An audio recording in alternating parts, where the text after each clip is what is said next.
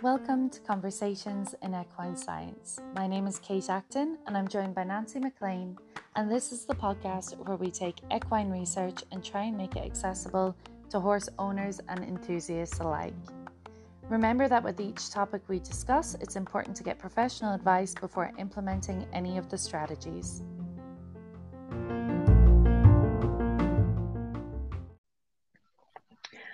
This week's episode, Nancy and I are discussing a paper that was suggested to us by a listener who also is the author of today's paper.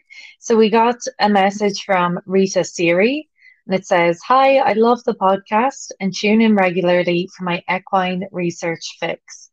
I noticed on one of your last podcasts that you were looking to revisit some of your older topics to see how the field was changing.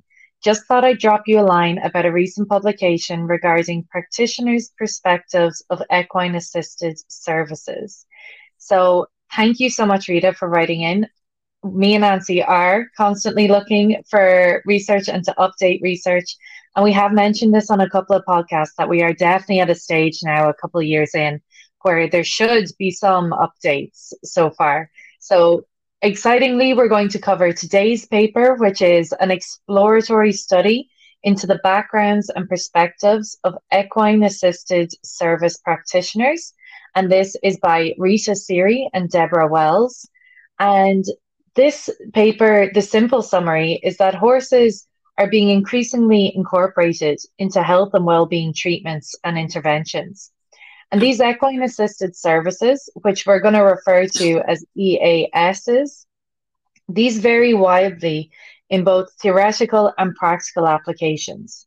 However, until now, the experiences and perspectives of the practitioners of these services have received little attention. So, to address this gap in knowledge, EAS practitioners were asked to complete a survey exploring the service they provide, practice patterns, background education, perceived knowledge, challenges faced, and any issues moving forwards. Practitioners' backgrounds were found to have a significant influence on both the type of equine assisted service provided and respondents' perceived knowledge. Most of the practitioners received training that was specific to the service they provided, with block release being a common trend.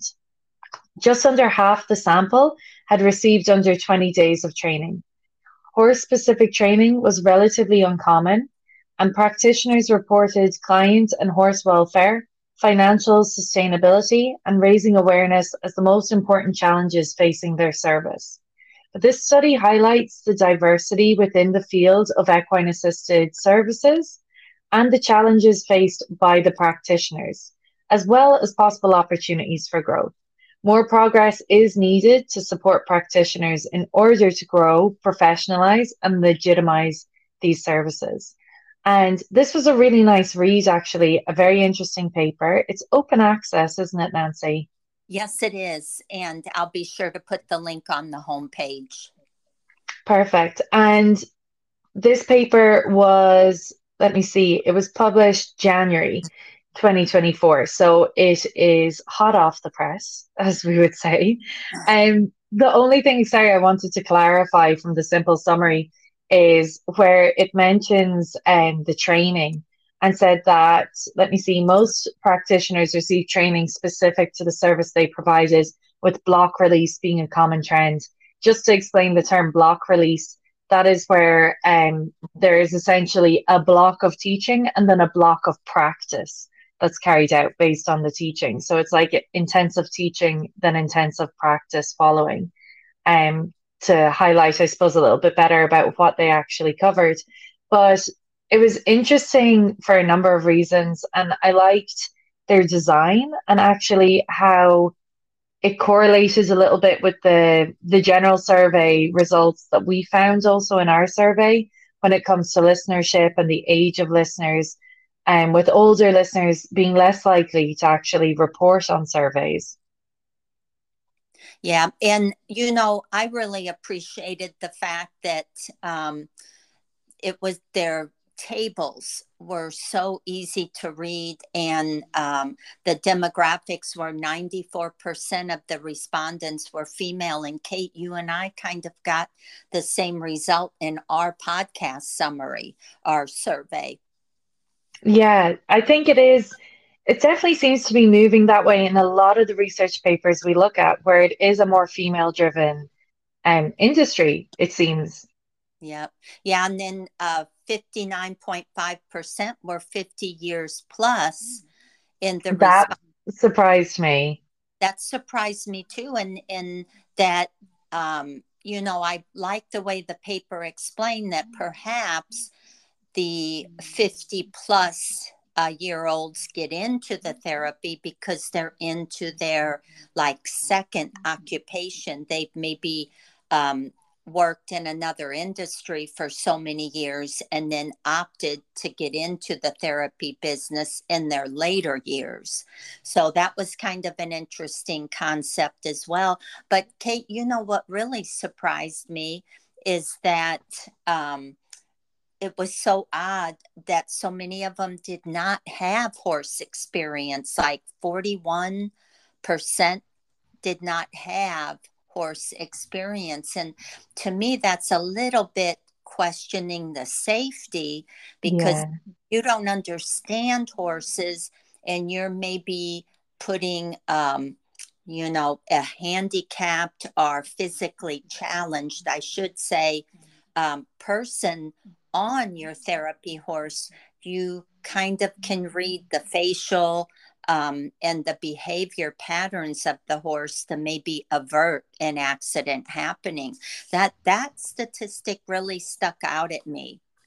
I also think if you are horse familiar and horse trained, an adjunct to that is not just reading the horse, but reading the environment and kind of picking up on the cues of things that might spook a horse. And I know mm-hmm. the horses that are used in these therapies are I suppose what we, we would call almost like um as safe as possible. I guess we can't, you know, we can't put all our money ever on betting that a horse is not going to spook. And the horses are highly trained. Um, but you still you just need to be as aware as possible of their behavior, how they could possibly react, novel introductions into the environment because there is so much more involved, especially when you have someone who might not be as capable on the back of the horse. That's, you know, as you said, Nancy, the risk when it comes to it. Having been briefly involved in therapeutic riding, um, I volunteered before as a handler.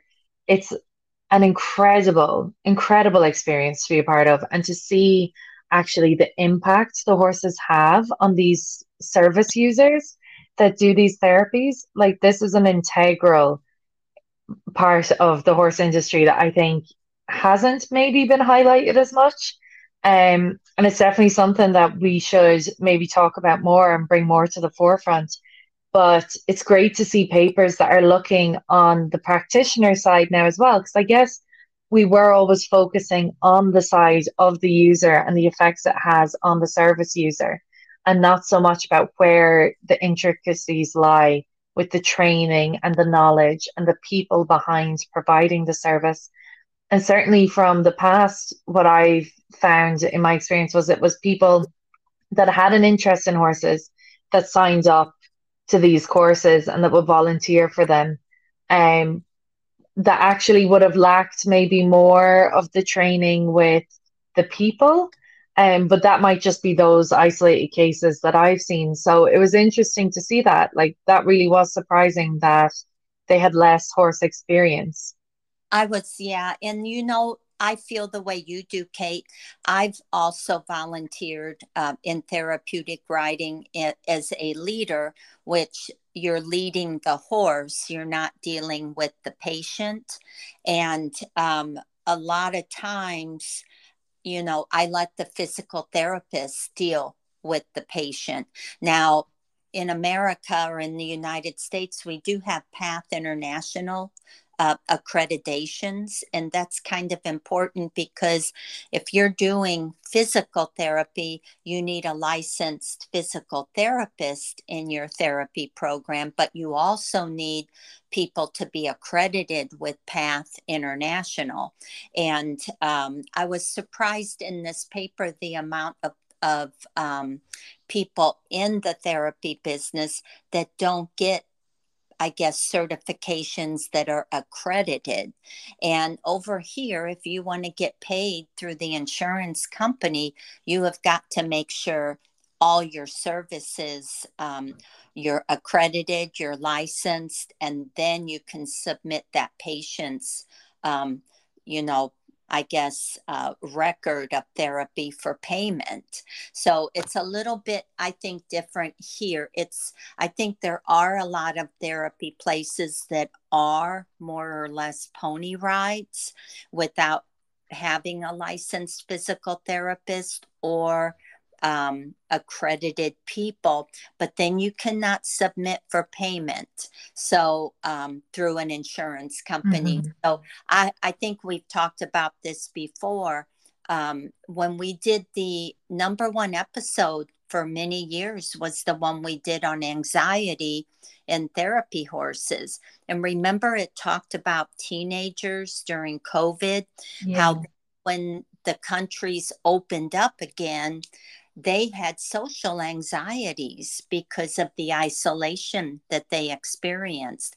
And, um, you know, I mean, for that type of therapy, you almost do need someone that is a licensed um, psychiatrist or psychologist. And then you're able to submit um, through a healthcare program um, you know, payment for that if it's covered under that program. So it, there's a little bit more to it. I think in Kate, do you guys have um, like a national healthcare system in Ireland? Um, so we do, we kind of have a combined, we pay private and then we do have a public that you can qualify for as well. So if you're under a certain pay threshold, um, but actually I think now that I'm thinking about it, you can go down the public route regardless, I'm pretty sure. Um, it's yeah. personally, I've, I have, I suppose, had the privilege of being able to get insurance. So I've been insured for many years. Um, but you can go public as well. So we are quite, I suppose, we're quite lucky in that way because I don't believe it's the same in the States. Yeah, we have private, but we also have um, public as well, but we're in like, uh, you know, there's that marketplace type of thing. So um, a lot of family policies, um, they don't cover equine assisted therapy, and then some do. Well, if they cover it, you do need to be a licensed physical therapist if your child, yeah, you know, veteran, if it's a wounded warrior, that um, then that insurance will cover that. Otherwise, you just pay directly out of your pocket for those services. But you know, I really agreed with something this paper said. And Rita, you did such a great job. This was a lovely read. It was easy to read. And the best part, it's open access, so all of our listeners can read it and um, maybe even give us their thoughts on it. But um, you said there was a lack of uniform technology. So it was recommended um, to break it down into three types of therapy, which was equine assisted therapy, equine assisted learning, and then horsemanship. And I thought that would be a great idea because so many of the programs just do on the ground, they don't do mm-hmm. mounted exercises are therapy.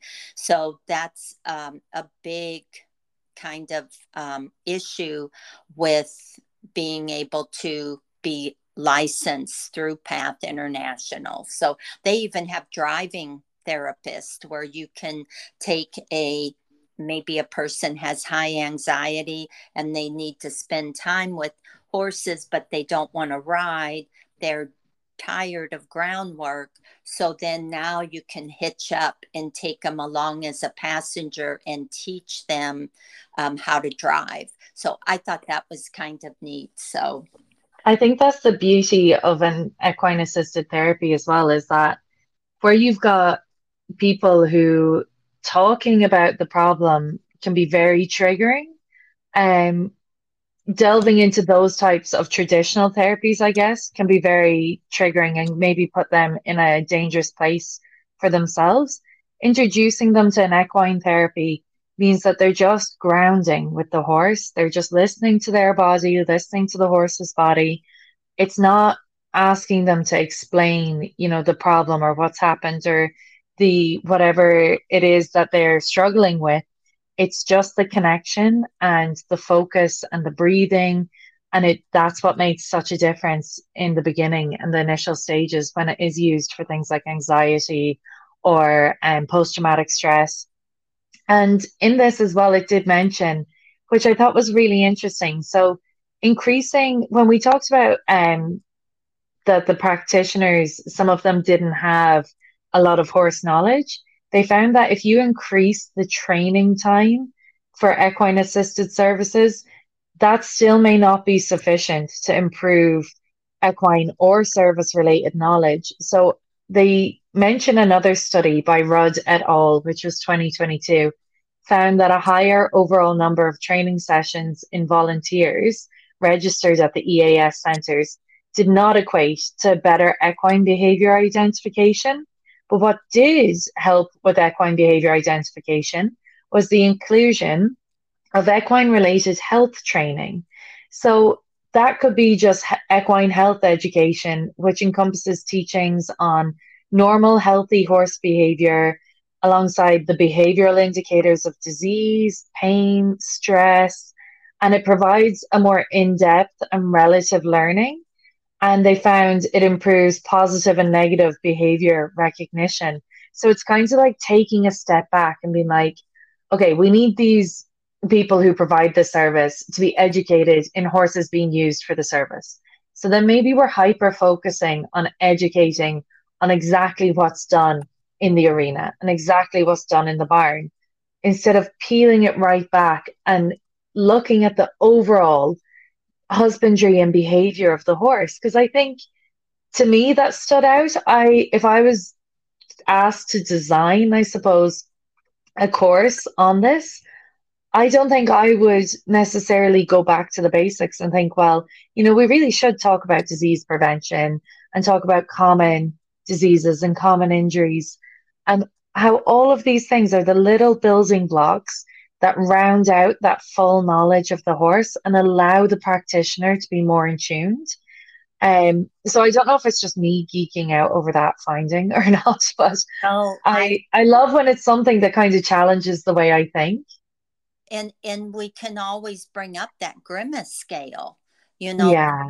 I think 34% or 33.7 to be exact of uh, equine qualifications in this paper were qualified instructors, but just because they were riding instructors did not mean they knew a lot about the grimace scale, the uh, ridden uh, signs of pain in a horse. Remember that ridden horse ethogram? Yes. So I think it was so smart to do equine health education for anybody involved because, um, you know, some people have been around horses as trainers and instructors, but that doesn't mean they know a lot about um, certain signs of discomfort. It's just kind of coming out now where, um, especially the UK, is focusing on the certain signs of discomfort and it's not always behavior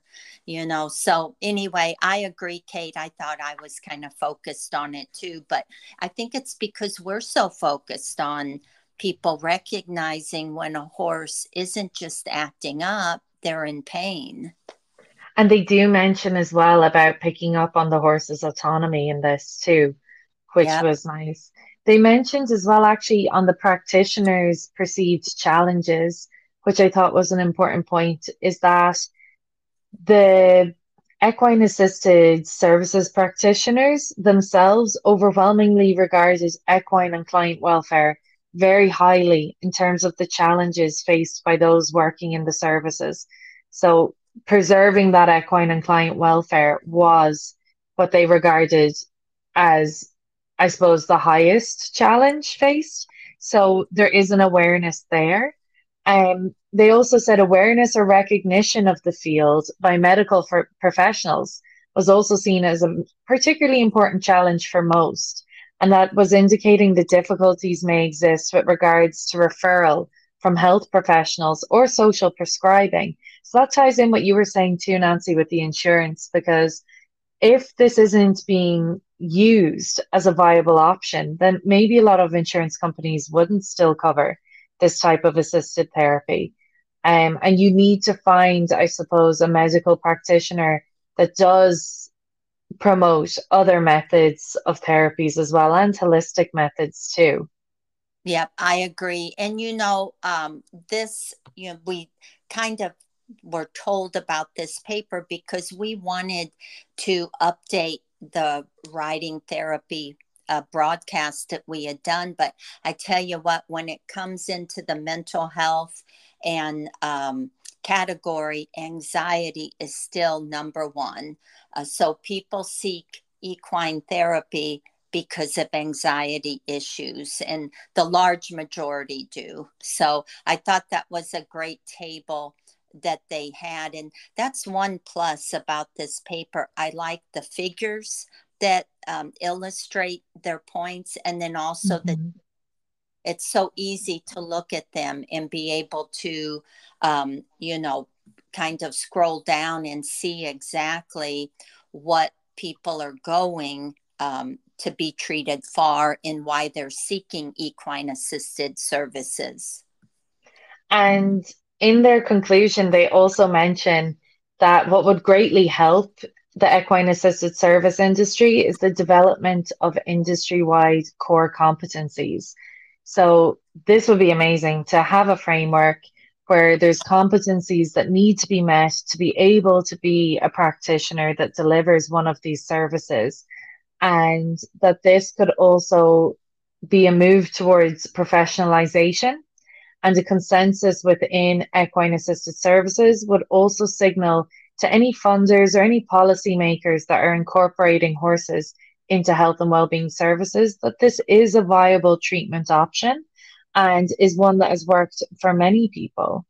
And actually, I suppose that would be an interesting point if we do have any listeners that um, were a service user of one of these services and would like to give us, I suppose, their take or their reflection on it. And um, we can keep it entirely anon- anonymous if I can say the word. Um, but it would be great if there are any listeners out there that have been on the other side, because like Nancy and I have volunteers as leaders. Um, if there's any practitioners out there that listen, what your thoughts on the paper were as well.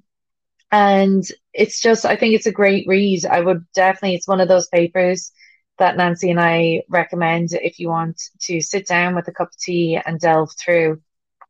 Yeah, uh, you know, I enjoyed it with because of my association with Ride on St. Louis. And, um, you know, with COVID, they not only focused on, um, you know, the therapy was discontinued because you couldn't get together with people. And what they did was they took and went online into nursing homes. So they would have a camera um, whether sometimes it might have just been an, an iPad or an iPhone, and they would stream the horses into the nursing home so the patients could still visit with their favorite horse. And I thought, what a nice That's service. Amazing. It was um, set up because these nursing homes would, you know, come out in buses just to get on a farm and be around horses was so therapeutic, especially for their dementia. And so, uh, COVID hit and everybody was locked in their rooms practically. And um, the director of Ride on St. Louis decided to stream the horses to them. So even that little concept um, was so helpful for people that were isolated during COVID. So um, definitely, you know, a service. I see the benefits of it. And, um, you know, this paper really hones in on the problems that practitioners encounter. And I tell you, one of them is financial because, you know, horses aren't cheap to take care of, and you're constantly uh, trying to take care of them, keep them healthy, keep your clients safe, and keep them showing up. So, uh, once again, the horses become a working animal.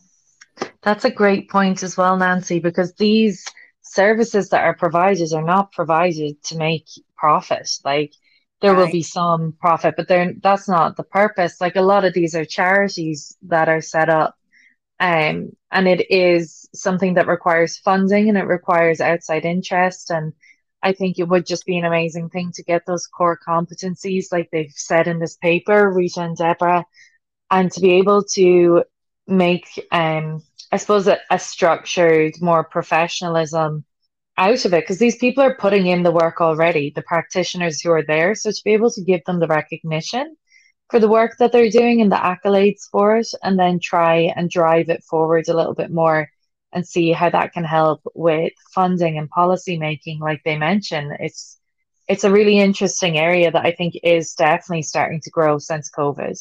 Yeah, that's a good point to end on, Kate. I couldn't have said it any better. So um, I will have the link up. Thank you, Rita, for sending this in. Um, we're still looking into the genetic company research. Uh, it's kind of a tough area where no one has really done the research yet to see how accurate um, the genetic testing can be on these commercial companies. And I've seen more and more ads on Facebook and Instagram to get your horse tested. It seems to me it's about as complicated as the dog genetic test as well, because in some instances there can be a lot of overlay.